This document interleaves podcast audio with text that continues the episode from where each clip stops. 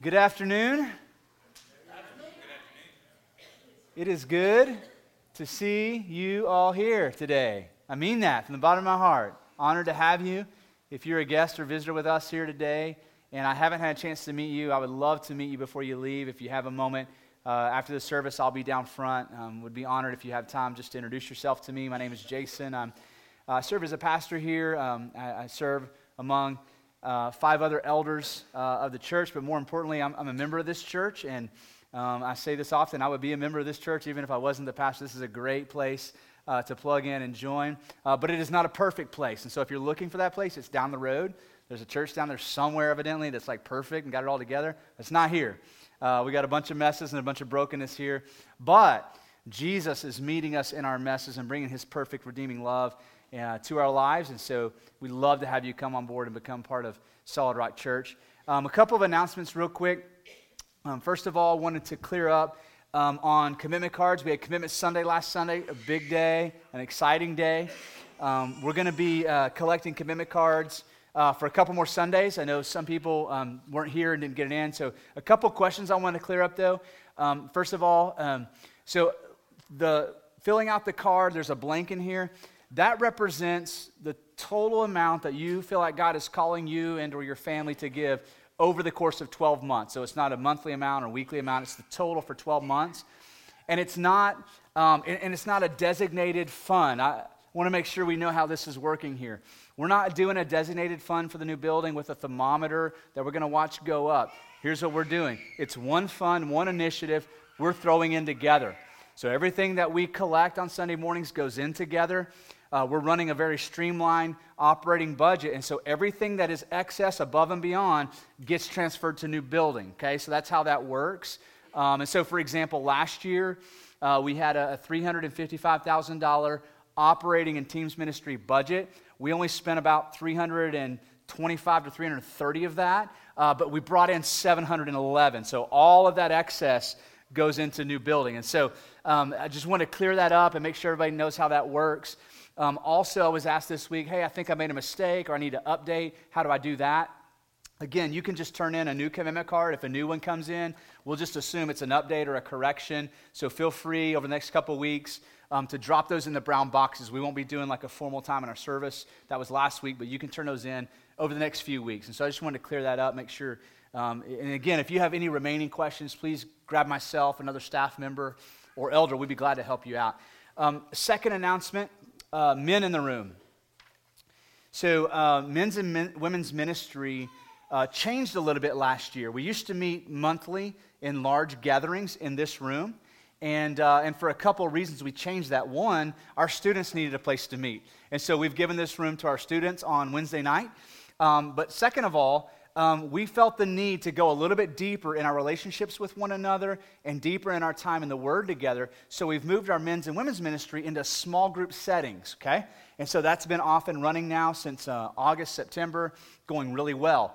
However, when we made that change, we knew it was going to kind of lead a, a void, if you will, in terms of just fellowship and getting together. So the way we are, um, way we're addressing that is with men's and women's retreats. And so we announced that last year, but this spring will be the first men's and women's retreats that we do here at the church. And so, uh, men, you're first up. The weekend after Easter, 6th and 7th, uh, we're going to take a retreat. We're going to go down to Glen Rose to Riverbend Retreat Center. Um, it's $55 for the weekend. That's your lodging and your food. Um, we need you to register online. Registrations are open.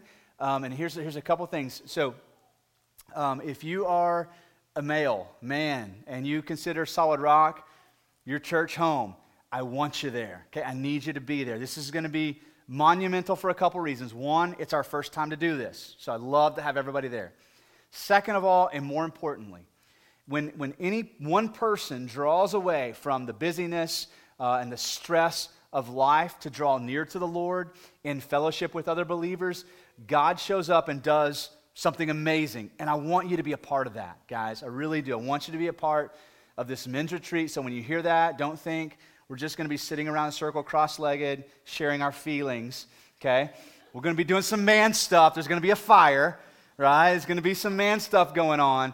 Uh, but more importantly, we're going to draw away as the men of the church together to meet with each other and to meet with the Lord that He might do an amazing work in our lives. And then, ladies, your retreat will be uh, right after that. We'll be giving you details on that. So, men, never mind, scratch that. Women, go ahead and put it on your husband's calendar. The weekend after Easter, sign him up for the men's retreat coming up on April 6th and 7th. All right. You guys ready to get started? Good. I am super excited about uh, this new sermon series that we're starting today entitled The Gospel Story. Uh, we're going to be in Luke 24 today primarily. If you want to go ahead and turn there, feel free to do that while I share a little bit about where we're going to be going. So, over the course of the next 11 or so weeks, we're going to go through the Bible from cover to cover. Okay? Cover to cover. Now, this is not a verse by verse, chapter by chapter, book by book study. There's a time and a place for that. What we are doing is we are going to go through the Bible from beginning to end, looking at the primary story of the Bible. Okay? And so we're going to start that journey next week in the book of Genesis. And today, really, we're going to talk overview of what that story is and why that story matters to you. Today, uh, will be primarily in Luke 24 after the resurrection. Now, a couple things. Um, there's, a, there's an author and pastor by the name of Bill Clem, and uh, he's written a book called Disciple. It's a great book. Uh, if you're looking for a, a, book to read on discipleship, it's great, it's fantastic. Um, what, what Bill Clem talks about when he talks about the story of the Bible is this that once you know the main story of the Bible, you begin to look at all the other stories differently. Matter of fact, you, don't, you no longer look at them as stories, but you begin to look at them as small scenes in one major epic story. And so, for example, I'll give you just, just some examples this morning of how this works. If you open your Bible to the book of Genesis and read the first three chapters, the beginning of your Bible, and then flip to the far end of your Bible, the book of Revelation, and, lead, and read the last three chapters, you're going to find several unmistakable, remarkable, undeniable parallels in the story. I'll give you a few of them just, just so we can kind of be on the same page here. So, for example, Genesis chapter 1, God creates the heavens and the earth. Book of Revelation, God creates the new heavens and earth. Chapter 2 in Genesis, you find the tree of life. Guess what you find in the last chapter of Revelation? Tree of life. Genesis chapter 2, you find the first marriage, Adam and Eve. In Revelation 19, guess what you find? The last marriage between Jesus and his bride, the church. Genesis chapter 1 and 2 and the first part of 3, there's no death. Guess what happens in the second to last chapter of the book of Revelation? God puts death to death. Moving further along in the book of Genesis, when you get to like chapter 9, 10, and 11, because of man's rebellious heart and desire to be autonomous and self governing, God disperses the nations. It's the story of the city and the Tower of Babel. Revelation chapter 5, chapter 7, chapter 14, guess what God is doing? He's restoring the nations back to himself. And so, story after story, scene after scene in the Bible, we see this clear evidence. God's telling one remarkable story. What, what Bill Clem calls this is the arc of the story. The beginning is not in jeopardy. God was in control. The end is not in jeopardy, right? This is a quote from, uh, from Bill Clem. He says this The story of the Bible is about redemption. The story of the Bible is never at risk. The story isn't at what's risk, the people are. And so when we take a step back and we see the Bible that way, and we see the sovereign hand of God writing one story, not just in the Bible, but one story in the universe, it changes things. Now, in our day and time, there are a lot of misunderstandings about the Bible that we're going to clear up throughout this sermon series. I'll give you a few of them. One misunderstanding is that this is merely just a book of rules, right? Just a book of rules um, if, you, if you can obey all the rules, you get on good, God's good side, and then He does stuff for you. And the problem is, we go to the Bible, we open it looking for this sets of hoops to jump through to make God happy with me so that He will make me rich and healthy, and we don't find it.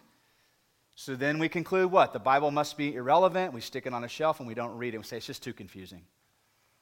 Another example is that we think that the Bible is a book of heroes. And so we go to the book to, to find heroes and examples on how to live life, and we go to guys like David and we read about David, this great king and conqueror and leader, and we keep reading the story, and all of a sudden we find that David commits adultery and murder, and the guy we thought was a hero is actually scandalous, lying, cheating, sinner, just like us. And we conclude, well, it's not a book of heroes then, right? So let's put it on the shelf. It's irrelevant. I think this third and final misunderstanding I would mention here today is this that somehow the Bible is a self help book about how to fix my life. And so we open it up trying to find that, right? How can I, how can I find help on getting a better job? I can't find that in here. Where do I find that? How do I, how do I find a verse about how to make my day better and to make my children more obedient and my wife more respectful and my, my husband more loving? And I'm reading this self help book and I can't find it. So we conclude the Bible is irrelevant. And what do we do with it? We put it on our shelf and say, it's just too confusing. I don't get it. My hope, and I believe what God wants to do through this sermon series, is to not only clear up those misunderstandings, but give every person a, a more deep and more profound understanding of God's story so that when you open it up, you get it. You open up to the book of Jonah, you realize, oh, this is not really a story about a big fish, it's a story about redemption. When you open up to the story about Jericho and walls falling down, you realize, oh, this isn't primarily a story about walls falling down. This is about redemption. When you open the Bible to a story about the Apostle Paul being shipwrecked and all these things happen to you, you realize, oh, this is a part of the redemption story. Paul's not the main character. David's not the main character. Jonah's not the main character. Abraham's not the main character. Then who is? Then who is? In Luke chapter 24, we're going to pick up uh, the story that we find in the Gospels. The scene is the resurrection.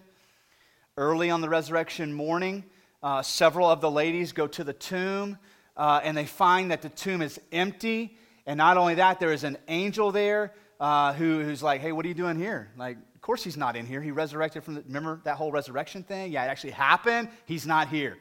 So the ladies go running to where the, the, the 11, because Judas is bailed, so the 12 have become 11. They're in the upper room. They run back and report to the disciples what they saw. And so a couple of the disciples take off, uh, Peter and John. And if you read about it from John's gospel, he outruns Peter. What that matters, but he does. He just wants you to know he's faster. So John gets to the tomb. It's empty. Peter comes trailing in behind. Oh my gosh, it's empty. So they go back to the upper room and report what happened. Meanwhile, there are two other disciples who are headed to Emmaus. And these two guys are confused. They're a little saddened and frustrated about what happened to Jesus. They're actually in despair. They've begun to lose hope. And that's where we're going to pick up the story today in Luke chapter 24, starting in verse 18. Two disciples are walking. Jesus walks right up next to them, is overhearing their conversation, and he begins to ask them questions about what they're talking about. Verse 18. Then one of them, named Cleopas, answered him, Jesus. Are you the only visitor to Jerusalem who does not know the things that have happened there in these days?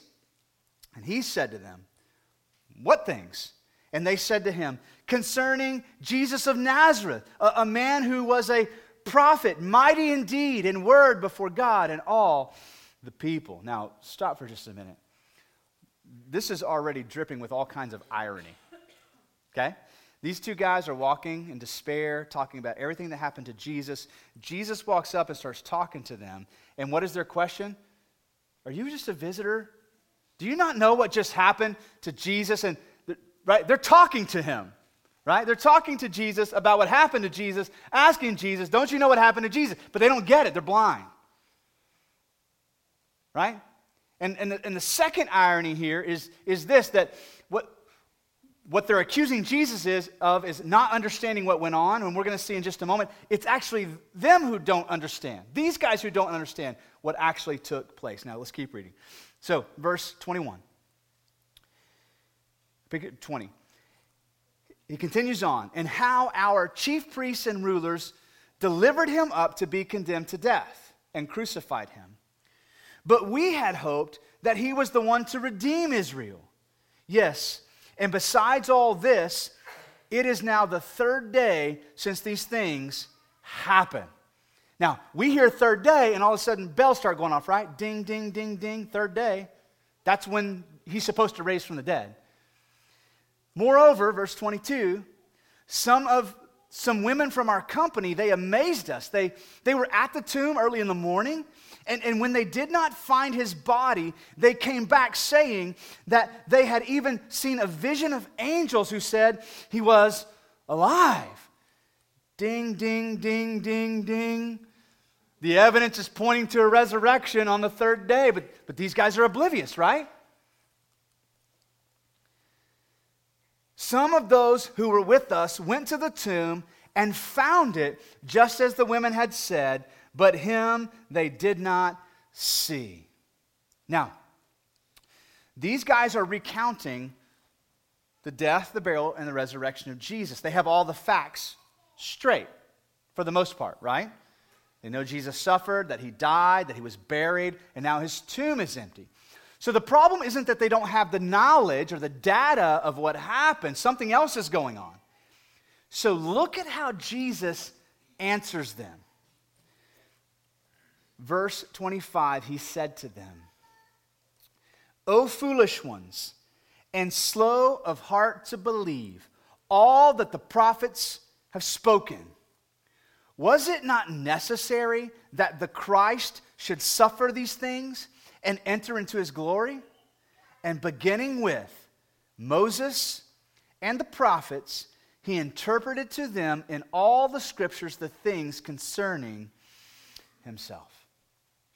Let's start with what Jesus first said. O foolish ones, and slow of heart to believe. Now, that word foolish does not mean lack of knowledge, it means lack of understanding. There's a difference. It wasn't that these guys didn't have the data. Okay? They had the information for the most part correct. They knew the Old Testament. They knew about what the prophet said about the Christ. The problem was they didn't understand it, and therefore they didn't believe.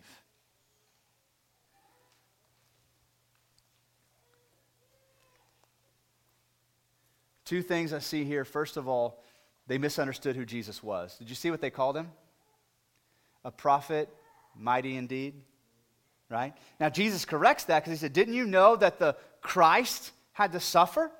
And that word Christ is, is the idea of the Messiah, the promised one, who, right, who the prophets talked about would come. That it wasn't just a, a fancy teacher who would come and redeem Israel, it wasn't just a prophet who would come and redeem Israel, but the Son of God would come, the Christ, the Messiah, and redeem Israel. But the thing that these guys were lacking there in the last verse, beginning with Moses and the prophets, he interpreted for them the scriptures and the things concerning himself. So, what did Jesus do with these guys? He said, Guys, let's do a little Bible study together and let's look at the Old Testament. The writing of Moses was also called the law, the first five books of the Old Testament. The prophets encompass most of the historical narratives and, of course, the major and minor prophets. So, he's referring to most of the Old Testament here with these guys. Guys, come on, let's open the scriptures together. And he interpreted for them the stories, the scenes of the Old Testament concerning whom? Himself.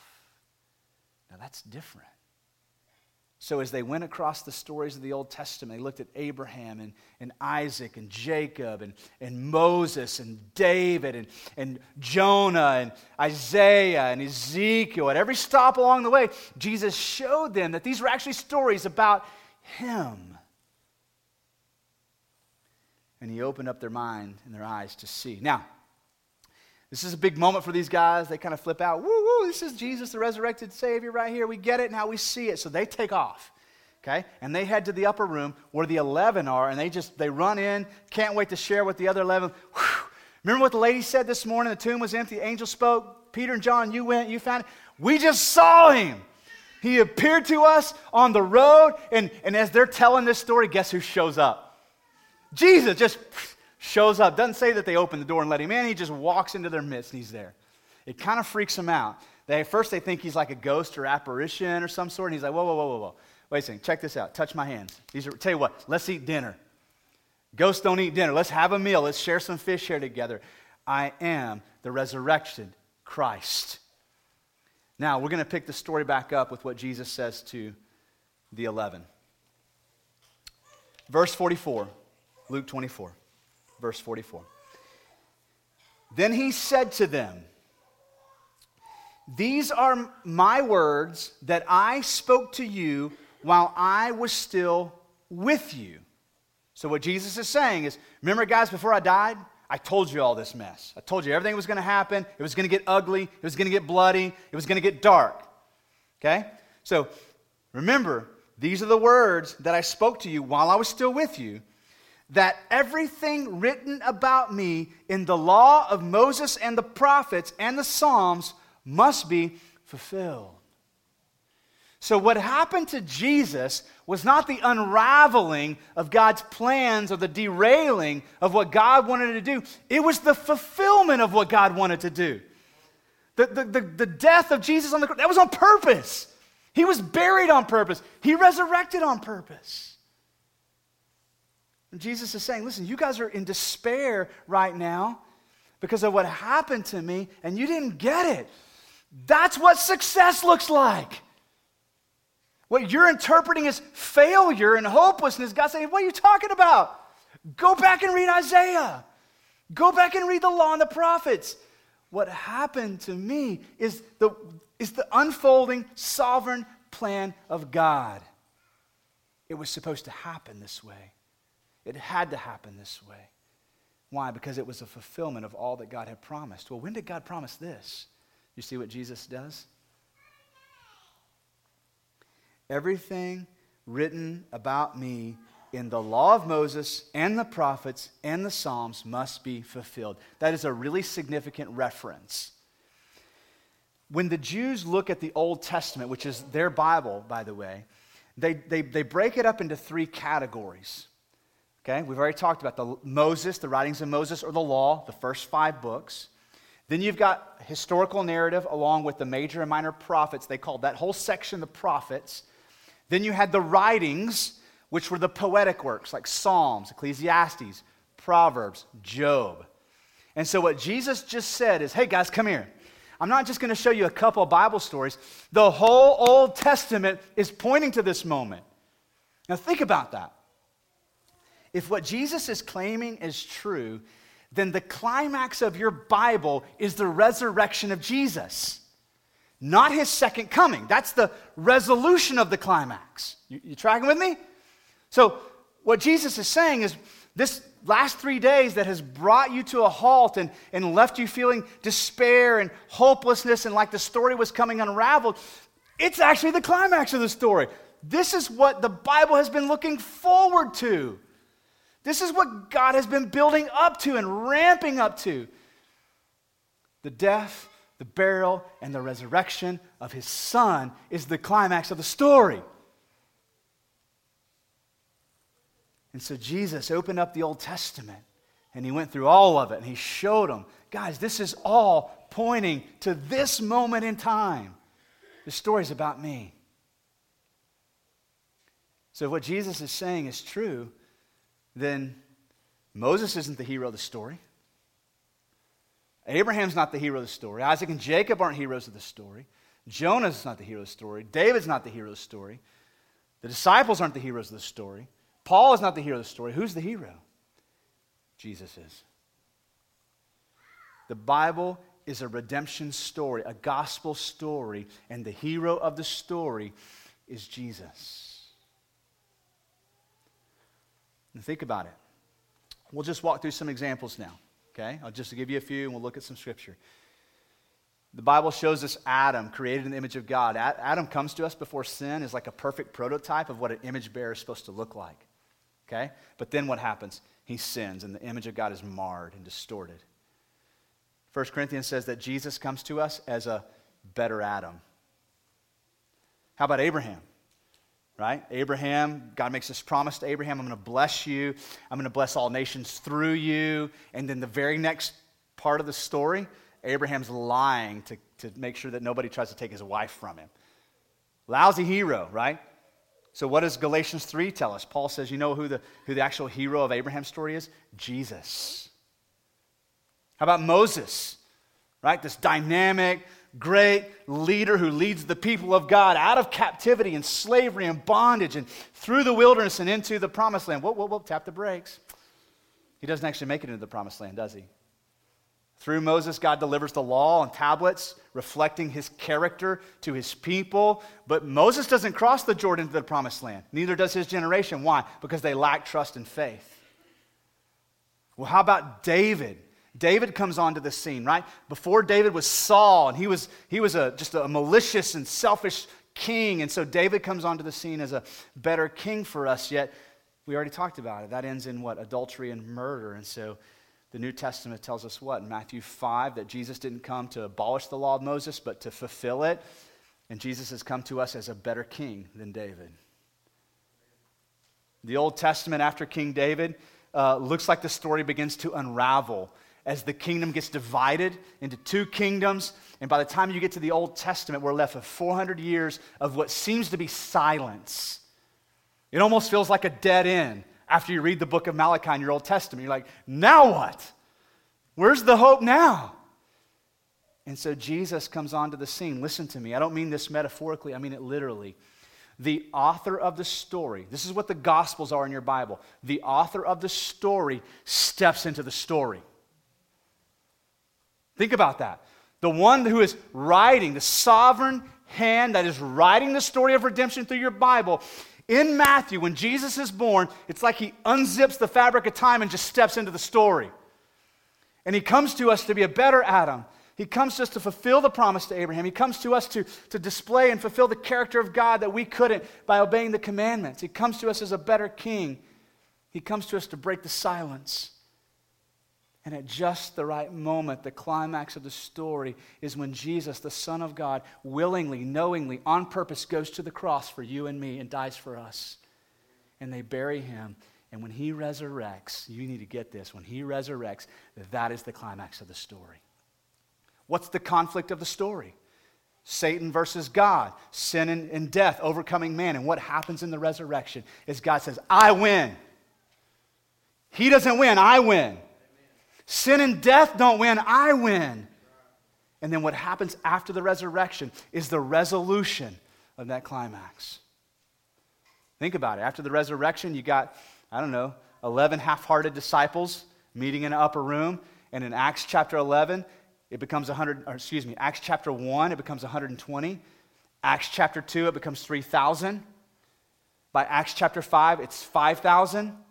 By the end of the first century, after the book of Revelation was written, you've got about 25,000. By the time you get to the beginning of the fourth century, you've got 20 million Christians on the face of the earth, and today, estimated around 3 billion. And between 180 and 200,000 new Christians daily are being added to the kingdom. That's the resolution of the resurrection. That's the power of the resurrection playing out. Now, let's make this practical for a moment. If the Bible then isn't about Jonah and Abraham and Moses and Solomon and the disciples, it's primarily about Jesus. What does that tell us about our own lives? In the same way, these are just small scenes that make up the bigger story. Guess what? Your life is a small scene as well. Now, in our sinfulness, we try to make our stories the main thing, the main attraction, right? My life is the main thing happening here on earth, right? It's my story. You're welcome to be a part of it as long as you don't tread on my plans. This is my life. I'll live it how I want to live it. I'll build my kingdom. And God says, Oh, tap the brakes there, buddy. Your life is like a hiccup in eternity. Your life is like, we're compared to like a grain of sand back in Genesis. That's your life in the epic redemption story. It's a small scene. And in the same way that Jesus is the hero of the Bible narrative, guess what? Jesus wants to be the hero of your story too. And, and, and, the sooner that you can get to that point, the better. Where you step back and you go, know what? I just want to be a supporting character in my life. I want you to be the hero, you to be the author. I want you to script this thing out. Are you sure? Because we're going to go places that you probably wouldn't have thought we would go. Yes, let's go. We're going to have conversations that you probably wouldn't have had. Yeah, let's go. You be the hero. I'll follow wherever you lead. four major areas of life that this will impact when, when, and if you get to this place where you see your life as a scene in God's epic redemption story. Let's talk about marriage. When I get to this place where I see my life as a small scene in God's epic redemption story, it will transform my marriage. I think my wife is in the room. She's going to hear this, okay? Here's how it will transform my marriage I will start serving my wife for the sake of giving, not getting. You hear the difference, right? A lot of men in the room. Some of us, we serve to get, right? We serve to, to, to, to butter her up and to win her over and to get stuff from her. But, but when I start seeing, okay, my life is just a small scene, Jesus is the hero, now something shifts and changes in my heart, and I now want to serve to give, not to get. How about parenting? How does this transform my parenting? When I see my life as a small scene in God's epic story, it transforms my parenting. I start modeling repentance and I show my boys how to own sin and I quit trying to maintain my hero status. Do you know what I'm talking about, right, parents? Where our kids think that we've hung the moon, we know everything, we're the strongest, and he, right? I, I no longer have to try to maintain that and convince my boys that I'm a hero. I can say, you know what? I'm not a hero. I'm like David. I'm a failure. I make a lousy hero. You know who the hero is? Jesus is. He's the hero, not daddy. You see how that transforms things? Friendships. I'm no longer surrounding myself with people who make me feel good about myself who make my life feel better and, and have something to offer me, right? People I have affinity with or have, you know, personality chemistry with or have things in common with. Now I'm pursuing unity with people who don't look like me, who don't act like me, people who get on my nerves, people who have different skin color, come from different socioeconomic background. Why? Because it's not about me, it's about him. He's gathering the nations to himself, and I'm just one small scene in that story. Right? It's not about how comfortable I am. It's about me seeing that my life is not about me, it's about Him. And now I pursue unity for His sake. How about our workplace? A lot of hardworking people here in the room. A lot of hardworking people. The question isn't, do you work hard? It's not, are you striving to be ethical at work? The question is, why are you striving for those things? When I see my life as a small scene in God's epic redemption story, it will transform my work. I will begin to work honestly, ethically, and diligently out of a newfound desire to submit to authority. Think about that. Out of this newfound desire to submit to authority and a desire to be a benefit to others rather than working hard for personal gain, recognition, or accolades. You see the difference? In both stories, we're working hard. One's working hard to build my kingdom, and the other one is working hard to build his kingdom. Right? Both scenarios, we're raising, raising kids. Right? One is raising kids to build my kingdom, and I'm the hero of the story. And the other one is to raise kids of his kingdom, and he's the hero of the story. In one scenario, I'm loving my wife for what she can give to me and how she can benefit me and my little kingdom and my world and make me feel better. In another scenario, I'm loving my wife. Why?